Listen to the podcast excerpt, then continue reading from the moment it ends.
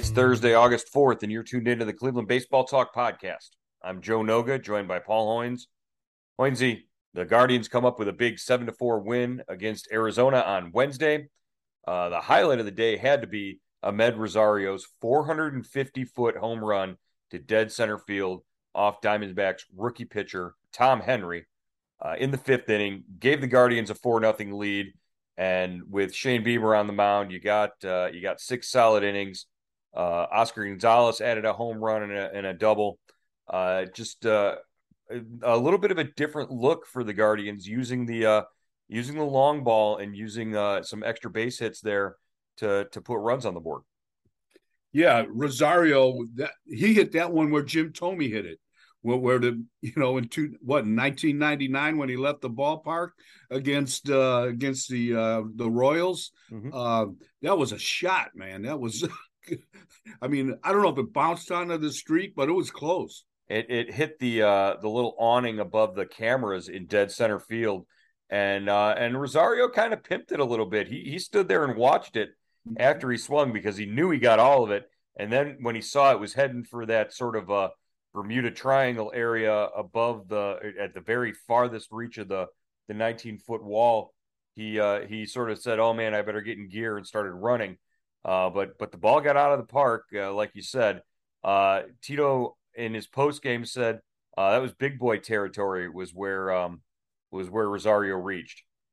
Yeah, and then, he what he adds a double later in the game, and uh, you know I don't know if he, he, maybe he was celebrating he didn't get traded uh, the day before, so he looked he looked uh, like you said, Joe. That whole lineup looked a little bit different. Maybe this is what it's going to be like with without Franmil. So yeah, I was going to ask you uh, as far as Rosario goes. Now that he knows he's not going anywhere, and, and this is the team for the rest of the for the next two months, does that maybe you know lock him in a little bit more, and we see him take off again? I don't know. I don't know if he could get locked in much more, Joe. I mean, he is he's been a constant. You know, after what after maybe April, he, you know, he struggled in April, but boy, since since then he has just been really kind of a steadying, you know, a steadying influence in that lineup. Hits in 20 of his last uh, 24 games, uh, a 350 average, uh, I, I, believe 375 uh, slugging percentage in that, or I'm sorry, 375 on base percentage uh, in that stretch. So uh, yeah, he's he's really sort of been a catalyst at the top of the lineup since the end of May, like you said. Uh, I just think that you know it, it, it sort of does a, a, world of good for his confidence that that the trade deadline passes and he's still with the club. Yeah, I mean, you know, I'm sure you know he's a veteran guy and he's been through it before. He's been traded before, but still, you got to be looking over your shoulder a little bit, especially when Cleveland is in this, the position they're in. You know, they've got a lot of minor league middle infielders coming up. They're in contention. It's a team, you know, looking for you know, a little offensive help. So, you know, you never know what's going to happen until the clock strikes 12, so to speak. Speaking of uh, one of those minor league guys coming up, uh, Tyler Freeman, uh, a surprise debut. We got we've had two, already had two debuts on this homestand uh, in in uh, you know since they they got back playing this week against the Diamondbacks. Uh, we had Will Benson on Monday, and then on Wednesday we had Tyler Freeman kind of surprised. We weren't expecting uh, Tyler Freeman to get called up uh, prior to Wednesday's game. Yeah, th- that was a surprise, especially you know we heard his name mentioned as you know kind of in trade talks. Uh, you know he, he's kind of you know you look at the uh, the roster and where where he fits, but I think it did kind of make sense when Ernie Clement got sent down, and you know now you lose you use Freeman as that you know the, in Ernie Clement's utility infield spot um, and see how he does. He, you know, he got a hit in his first, you know, first first big league game. Um, and what is it, the twelfth rookie that to make his debut yeah, this year? Twelfth debut with the club this year. Uh, the uh, the Guardians uh, baseball operations department is going to burn up their budget uh, flying family members in from across the country to to watch some of these youngsters make uh, make their debuts. They they it, it literally it always happens like uh, you know, they flew Richie Palacios' family practically cross country to LA uh, for his debut uh, back a couple months ago. uh, and now you got to fly Tyler Freeman's family from California to Cleveland. I mean, it, it's it, it, always just you know works out that uh, these guys have to go cross country to to to see the uh, the family play.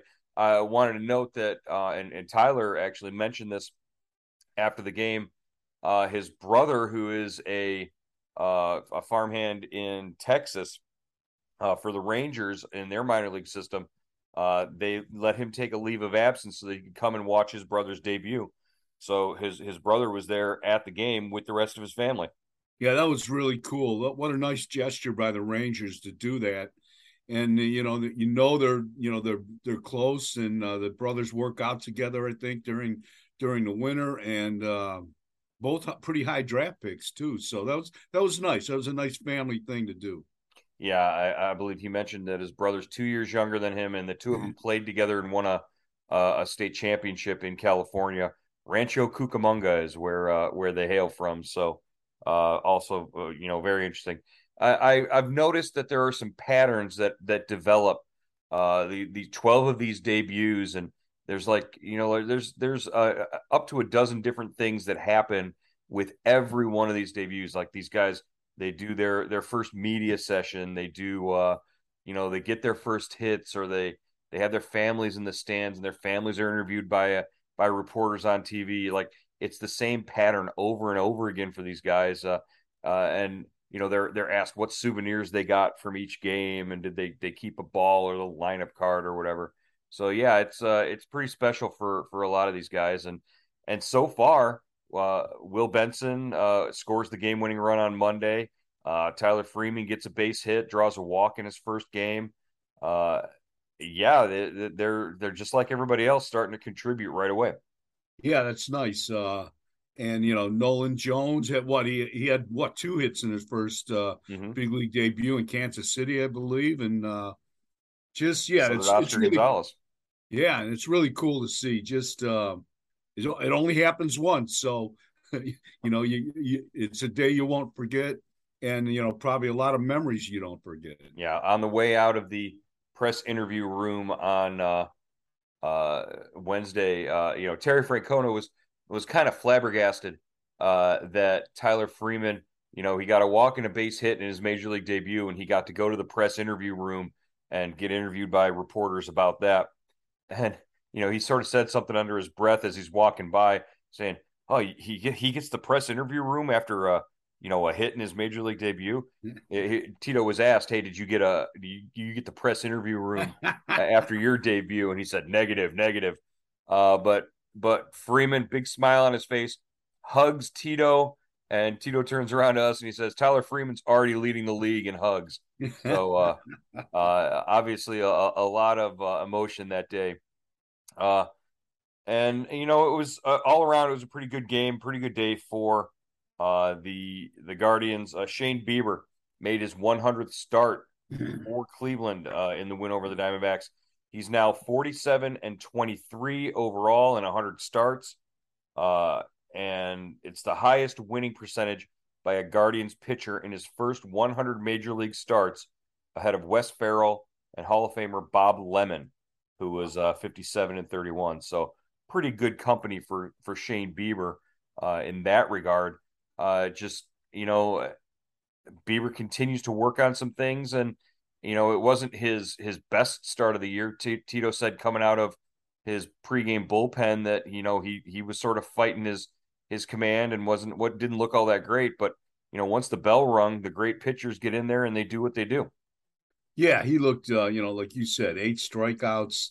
Uh, you know, gave up the uh, two-run homer in the sixth, or the just yeah, two-run homer in the sixth. But that was really his only only mistake. So, and he's strung together some. He's starting to string together some good starts here, Joe. You've seen his velocity tick up a little bit. You know, it's it's 90, 91 now. It's gone from 90 to 91, 91.5.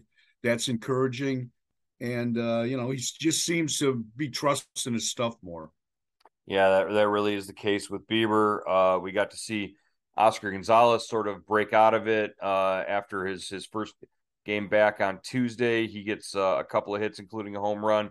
Uh, good to see Oscar, and we're going to see a lot more of Oscar Gonzalez now because uh, they are definitely going to ride him for the uh, the remaining two months of the season. Yeah, he makes a difference in this lineup. You kind of forgot, you know, what that impact that he, the immediate impact he had. Then he gets hurt. You know, he goes away for a couple weeks, and he's you know he comes back and last and uh, yesterday what had uh, had almost had two home runs. He he hit the leadoff home run in the sixth, and then hit one high off the the wall in in left center field for a, a double. So you know that power and that speed, you know his ability to play right field. It's you know that was all missed. So that's going to be a, you know a nice a nice bat to put in the middle of the lineup. You know without Franmil. Tito says without Franmil there that they're going to move the DH around quite a bit. Uh, you're going to see Tyler Freeman uh, play at a bunch of different spots. Uh, you'll see, uh, I'm, I'm, assuming Jose Ramirez DH a little more to keep him off his legs, keep him fresh, uh, which is a good thing too. Uh, and and really, you're going to see a, a, combination of Nolan Jones, Oscar Gonzalez, and and probably Will Benson in a in some in some capacity. You know, you might even see Will Benson in center field as well yeah, he can up, he can certainly play all three. He has more than enough speed and arm to play, uh, you know, play any position in the outfield. I'm I'm anxious to see if if Jones or uh, Benson will see him at first base, Joe. Right. Tito said that he didn't feel comfortable putting Benson out there for a debut on uh, Monday or Tuesday at first base because of the weather. They didn't get on the field to take pregame infield, so he wasn't completely comfortable doing that and and really he hasn't started uh, in in any of the games this week because you know they, they threw a lefty on on Wednesday in, in a game that he probably would have been able to start had the the uh, the Diamondbacks thrown a right hander that day. So uh, yeah, we'll we'll definitely see a, a a, little bit of a different look. But uh, one guy who probably isn't going anywhere at the top of the lineup in Steven Kwan, uh, his hit streak now out to what uh, 17 games. 17 games gets uh, you know gets a single in the in the uh, fifth inning yesterday to extend that. I mean, this guy just keeps going, Joe. He's like the you know the Energizer Bunny at the at the top of that lineup. I mean, you know, he gives you a good at bat every plate appearance. You know, he's a, he he works the count. You know, he draws walks. You know, he, he kind of he's a great line drive hitter to you know either way left left left field or you know, right right field. Uh, just an exciting guy, and he's you know, like he's like he said, he sets the table. He's setting the table for Rosario and, and Ramirez, and uh, you know, so uh, just that top. He's kind of really a dynamic, you know, a dynamic player at the top of that lineup, and they've really kind of, you know, kind of they. It seems like they found something here, you know. Yeah, I, I agree. Uh, just for young guys who you know, might not be big power hitters or uh, guys who can hit the ball out of the ballpark. His approach at the plate, eh, you can really you can see how how methodical he is and how how he thinks uh, in between each pitch, and he's not afraid to to take a couple of strikes. He's not afraid to hit with two strikes. Uh, he trusts himself. He trusts his swing that he knows he's not going to swing and miss if he if he takes a swing at a ball. So uh, it's it's rare to see him get overmatched just by a, a pitcher's stuff. I mean, he he can he can fight off fastballs. He can he can hit breaking pitches. He's he's doing a, a really good job at the top of that lineup, and it's exactly what this this lineup needs right now. Yeah, he stands right on top of the plate. Hmm. Uh, really, it's going to be interesting if they get this game in tonight uh, with Verlander. You know, one of those lefties, Nolan Jones or, or Will Benson, is going to you know be in that lineup, I would think, and uh, you know, and Kwan is going to you know see the maybe the you know the AL Cy Young winner here, uh, you know, tonight in yeah, Verlander. it's it's definitely a possibility as they open this series with the um with the Houston Astros. I want to go back and talk about the trade deadline because we were loaded up and all hands on deck and, and ready to go for for some sort of big move. Uh, are are you surprised that that Chris Antonetti and Mike Chernoff didn't pull the trigger on any? I'm sorry, wait, they did make a move. They traded Sandy Leon to uh, Minnesota, and last night Sandy Leon drove in three runs and made sure that the Twins stayed a game ahead of the uh, the Guardians in the standings. So yeah, and, that, they were doing a favor to Sandy Leon. And I was looking back at 2020, Joe, This guy had 66 at bats for the Indians, the then Indians, uh, to play 25 games in the pandemic season. He drove in four runs. he did that in one game. Last night he helped them beat Detroit to stay in front of uh in front of the uh the Guardians. And uh, this season when we had, you know, he played eight games with uh Cleveland. 15 at bats, no RBIs. He goes to target field, I guess, where he, you know, that's his one, the one place where he can hit, and he's he's driving in runs left and right. So that was the one trade that they did make, uh, and he winds up shooting him in the foot at least for a day. But uh, bigger story is that they didn't make any trades. That they are going to stick with their plan to to get their eyes on as many of these young prospects as possible and get a feeling for them. Uh, you know, there's Antonetti said that there might be more guys yet to come. I would anticipate that there are more guys yet to make their debuts uh, this season. Uh, I'm, I'm, thinking more along the lines of pitching than maybe position players uh, at, at, this point, but uh, certainly there's there's a lot of opportunity there. Uh, what what problems does this set up for the Guardians, who already have a, a, a roster, a 40 man roster?